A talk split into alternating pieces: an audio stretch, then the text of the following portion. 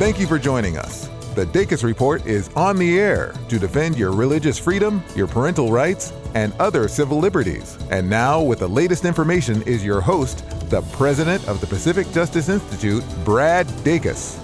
Welcome to the Dacus Report. Thank you for tuning in. I'm Brad Dacus, president of the Pacific Justice Institute. Uh, on today's show, uh, we're going to talk about a lot that's going on around across the country in different states, uh, impacting religious freedom, the rights of parents.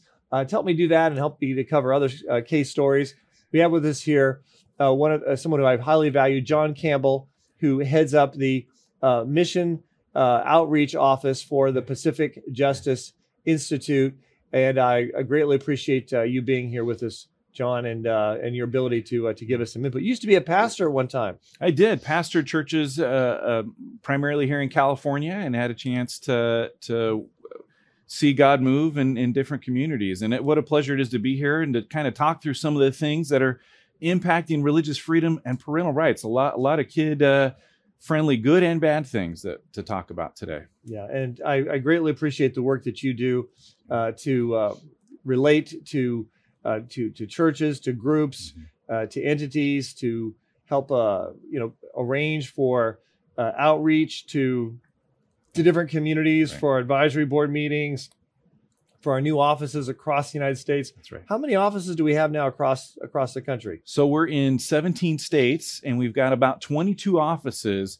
Uh, across those. So we got multiple here in California, Northern, Southern California, but yeah, impacting, I mean, we're nationwide, coast to coast uh, really stepping up to defend churches, parents, Christian business leaders, uh, and the unborn. Yeah, and I know we have two offices in New York, uh, yes. upstate New York, and uh, and uh, downstate or whatever they call it in the city. Yeah, yeah in the city, so. and and across the the Hudson there in uh, in New Jersey. Oh, that's true. That's yeah. true. So we've got them all over the country. That's right. And I know you're working hard to uh, to help those offices connect to their communities right. so we can serve everyone. I know one of our hallmarks is to make sure that everyone gets help. That's right. And uh, you're doing a great job to help with those connecting uh, connections to make sure that we're we're serving all these communities at ground level across the country. So I appreciate that. Yeah. Uh, you know, speaking of New York, uh, I understand that our attorney there we just brought on, uh, yeah. you know, April, that she's uh, actually taking on a hospital Hudson Valley Hospital in New York. What's going on? Why why she filed this lawsuit in federal court against this hospital? Yeah, well, an employee of the hospital, Cindy Broas, who w- worked from home and opted, you know, under her own personal decisions, not to get the COVID vaccine. Why'd she not want the COVID vaccine? Well, as we know that there's multiple reasons why someone wouldn't want to get but that. It's religious reasons. It's religious right? reasons is yeah. a big part of that. That stand up and say, you know, standing up for my faith and say, I've I've decided that this isn't something that I want to put in my body. And the way I read scripture, uh, yeah, this is an important thing to me in my faith. Yeah, I know. And I know people like her, uh, you know, they really seek the Lord. And some people yeah. will say, well, you know, I, I don't agree with you know scripture. I don't think scripture talks about this. Or, and I mm-hmm. tell people, I say, well, if Christianity is just a contract with God that you enter into one day and, uh, and you just simply look at what you're technically not supposed to do or do. Right. I get that. But if people look at Christianity as a personal relationship with the Lord, yeah. where they're communing with God, where they're praying, seeking God's guidance on the things in life and and seeking the direction of the Holy Spirit, which is what Scripture says. Right. Christianity, real Christianity is. Absolutely. Then it would make total sense that so many, that millions of Americans would say, and a large percentage of those are strong Christians who are walking with the Lord, saying, I sought the Lord on this. I feel convicted by the Holy Spirit. They need to have uh, their rights uh, respected and protected, and that is what I believe Title VII is is there for: is to protect the sincerely held religious beliefs of those kind of workers. And, and, being someone, as you mentioned earlier, working with churches and people, and and and even as we as PJI from this standpoint, and I know Brad, you appreciate even within our Christian faith, there is a variety of perspective. We have different denominations, and there's different. We most of us hold to those core values of Scripture and and and the Trinity. But within how does that play out in our life? As you mentioned, as the Holy Spirit convicts us, there are some differences because some people go, "Well, I'm a Christian and I feel it was okay to get the vaccine." Great we, for you, and you made that decision. and You prayed about it, and you felt medically. Hopefully, Ho- hopefully, hopefully, hopefully- they prayed about it. hopefully. And, but then there's plenty, and there's plenty of examples in scriptures where there's people that have very, you know, there's those that didn't want to eat food sacrificed before idols, and Scripture says that we should respect that and we should honor that. Right. and and there's different there's different elements of that in our faith and there's those that have said after as you said i've prayed and felt convicted this isn't something that i want to do Yeah, I, I'm really glad you mentioned that because in the early church there was there was some some issues. yeah Uh, also, you know, w- do do we meet on this day or this or the other day? You know, Saturday or Sunday? Right, Do we do this or do that? You know, and the, the Apostle Paul was, you know, was very clear of it. You know, don't let these things be divisive, yeah and respect one another. Don't Yes. cause each other to stumble.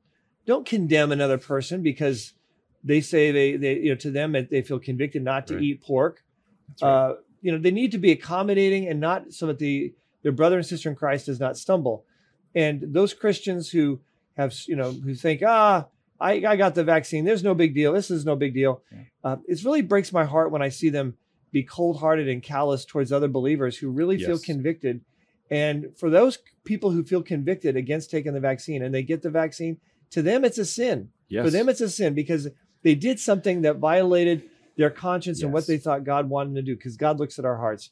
So I think that's really important. Well, this this worker here in at the Hudson Valley Hospital in New York, yeah uh, what I think is really significant about her case is she had sincere religious convictions. She Yeah. filed for religious objection, which I think is very important.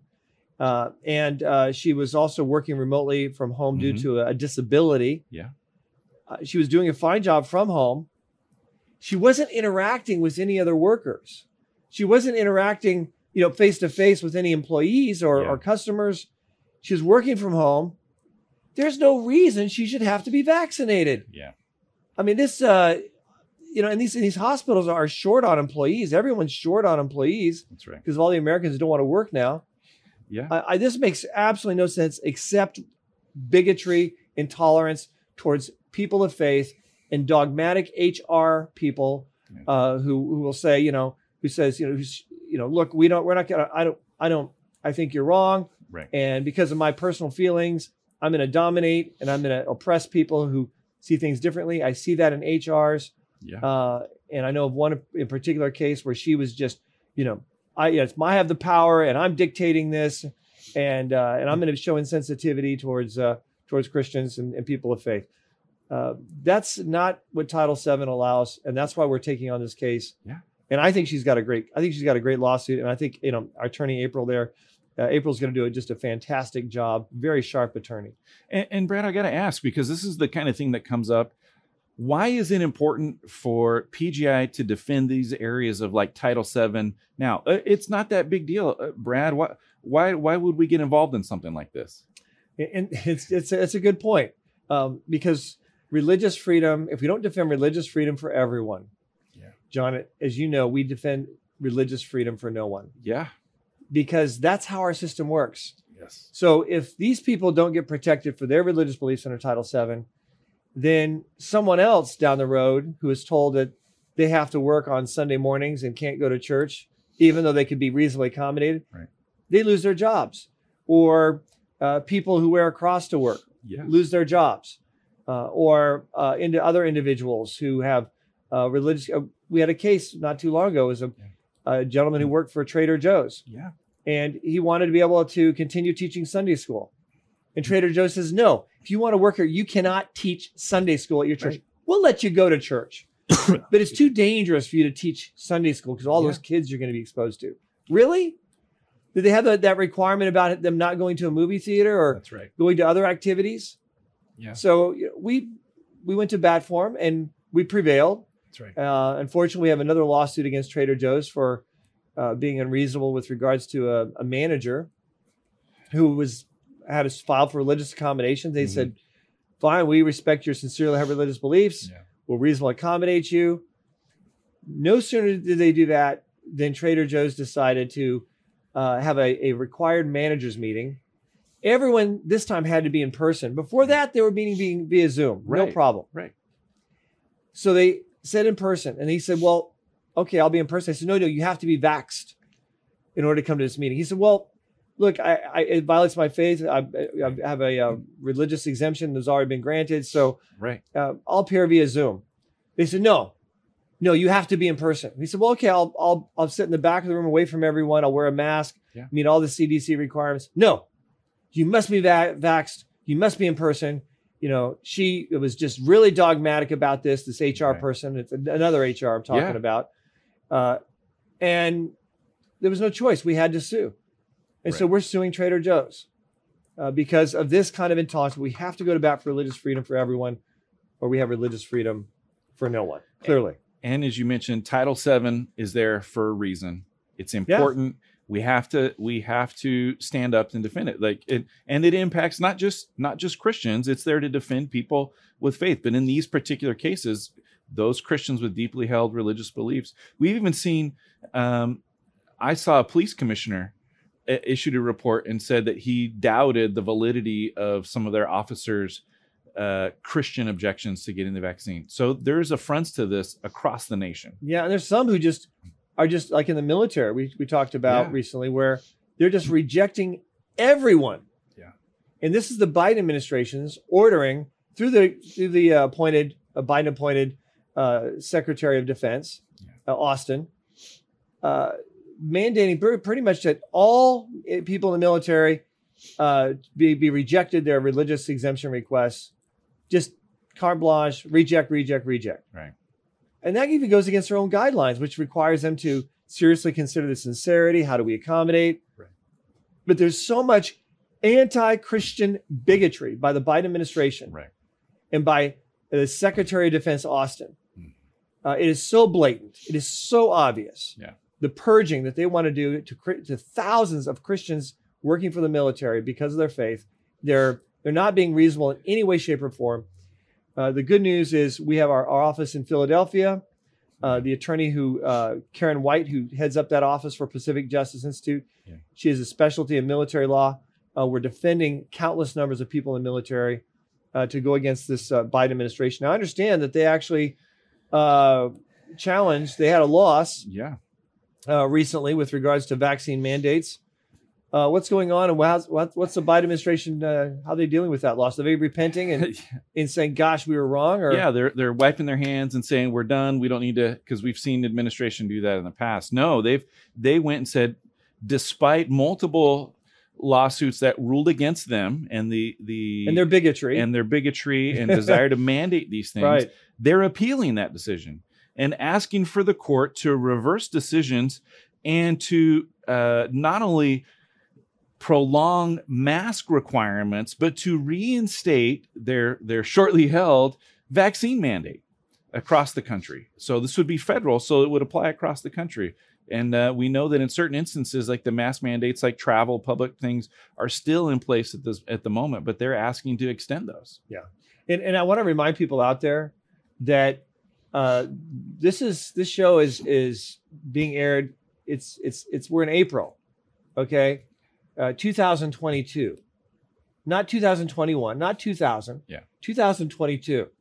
So the reason I point that out is uh, the pandemic is already in the rearview mirror. Right.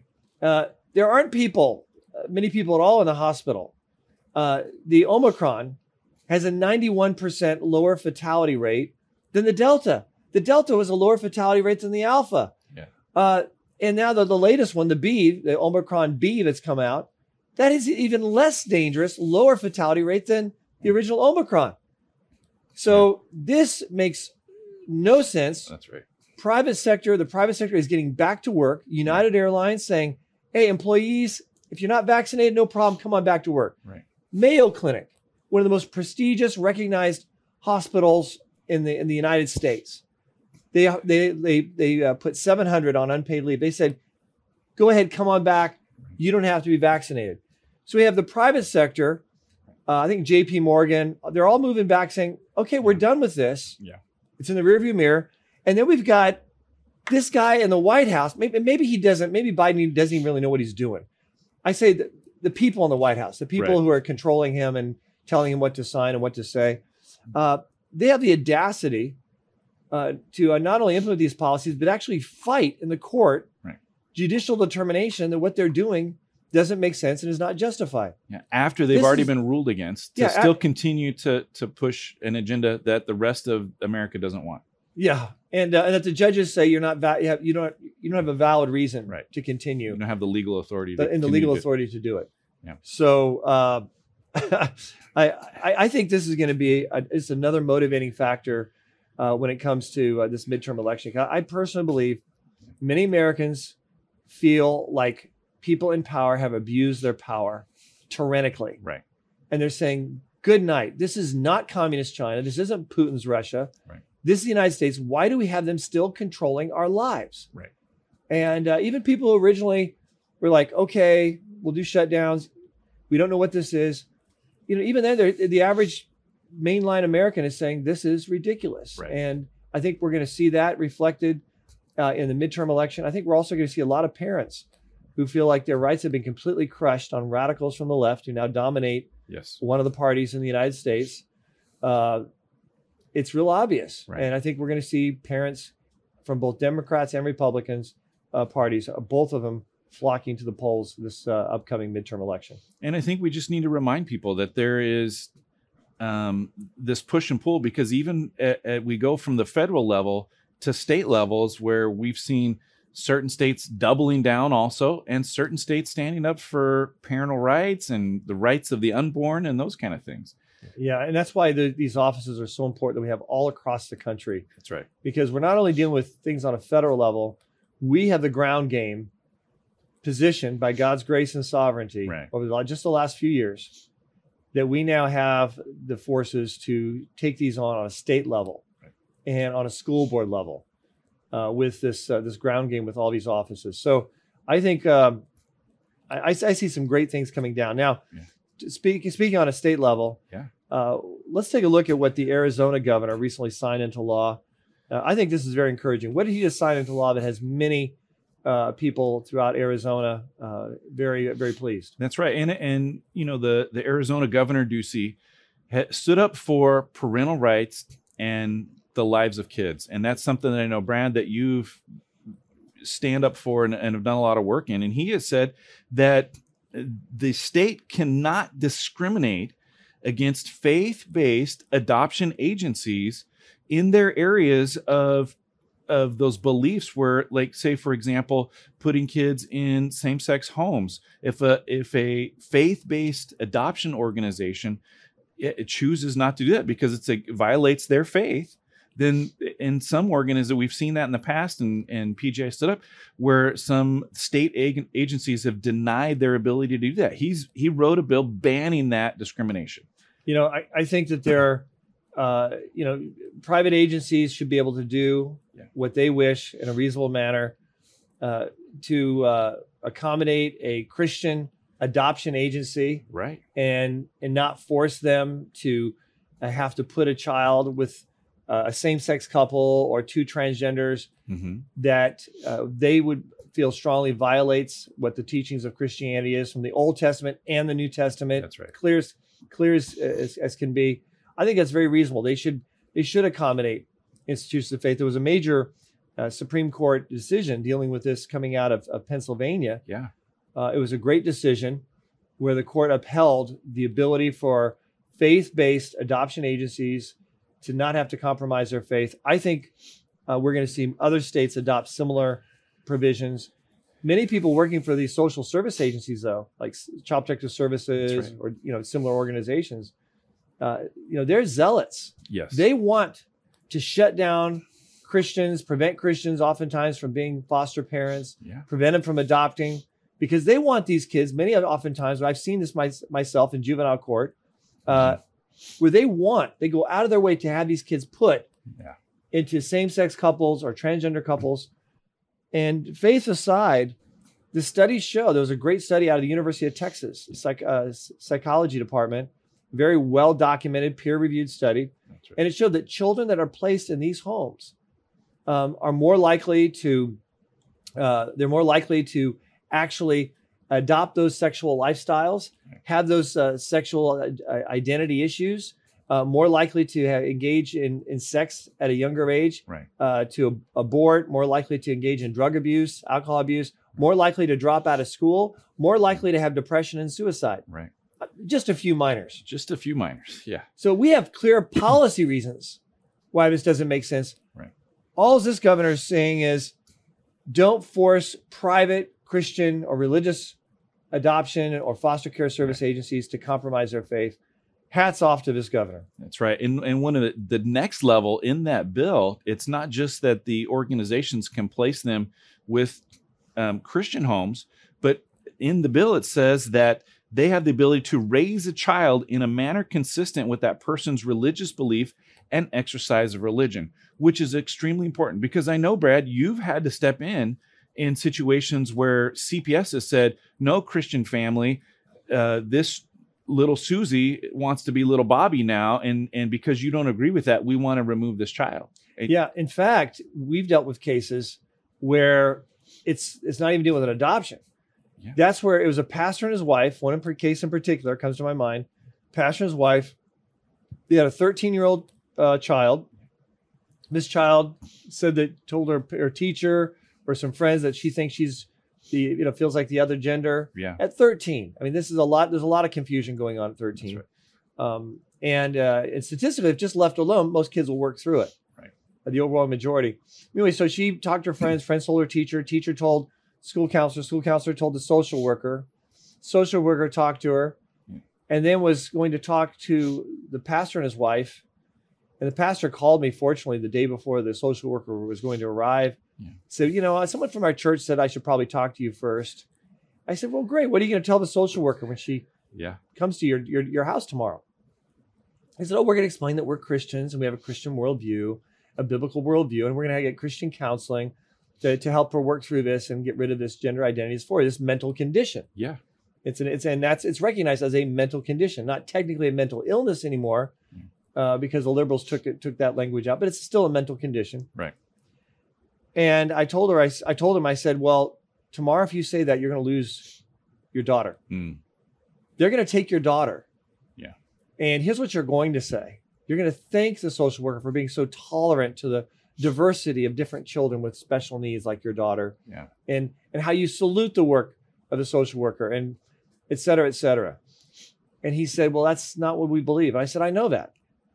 But if you don't say that, you're going to lose your daughter tomorrow. Yeah. Because that's how it is in states like California and Illinois and Washington and Oregon and uh, New York and other other blue dominant states. And Right. even in red states, uh, you've got you know cities where like in Houston and Dallas, where these social workers are zealot advocates to take children and screw up their lives because of their dogmatism for their own agenda. and and I'm glad you said that, Brad, because there is an agenda. There is a definite agenda. We've seen it. It's not one-offs. We've seen it enough times. PJI's had to step in multiple times in front of these, and so we need legislators to to take these kind of actions. Yeah, well, there's a, there's a reason people are leaving states like California Right. and uh, and New York and moving to states like Texas and Florida and Tennessee and and others. Uh, Right. It's it's it's because it's, it's, it's a you know some it's ta- say it's taxes, some say it's you know over control with mandates, uh, some say it's the public schools pushing out you know issues. Right. Uh, but this is just another factor, and that is social workers on the government actually taking children wrongfully on a massive scale. Mhm. One thing I'd like to, to do right now is just encourage people out there who are watching this show.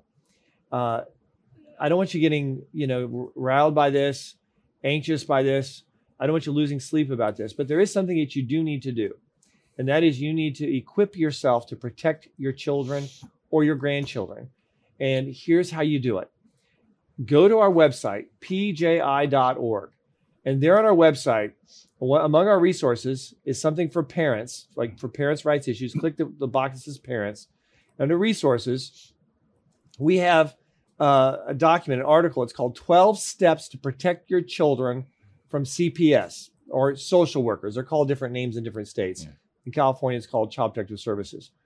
12 steps to protect your children from CPS. So look for 12 steps. Uh, download that, print it, and have it posted on the refrigerator or easily accessible because it will tell parents exactly what they need to do when a social worker knocks on their door or suddenly calls them and wants to come to their house and investigate. Um, there's often a very short time frame, very short window of opportunity, and parents need to know what to do. Uh, they often call our office. They'll often oftentimes talk to me, uh, but what you know if they can't get a hold of me, they can't get a hold of our office. uh, for whatever reason, they need to have this on hand and be familiar with it. It's not that long. What we prescribe uh, works practically every single time in protecting a child from being wrongfully taken. Yeah, and it's so important to keep these families whole and together. Order your tickets now for Pacific Justice Institute's 25th anniversary Celebration of Justice dinner at the historic San Juan Capistrano Mission on Saturday, October 22nd. Join Mike Huckabee and Charlie Kirk at the Mission, an historic landmark and museum and the birthplace of Orange County. Secure your seats and get all the details today at pji.org. Seats sell out fast, so act now and remember the website pji.org. So, folks, just remember it's our God given freedoms we're talking about. Now, let's choose to keep them. I'm Brad Dacus, president of the Pacific Justice Institute. Let's continue the fight for your freedoms. Thank you for listening in today. To find out more about the Pacific Justice Institute or the Dacus Report, call 916 857 6900 or log on to pacificjustice.org.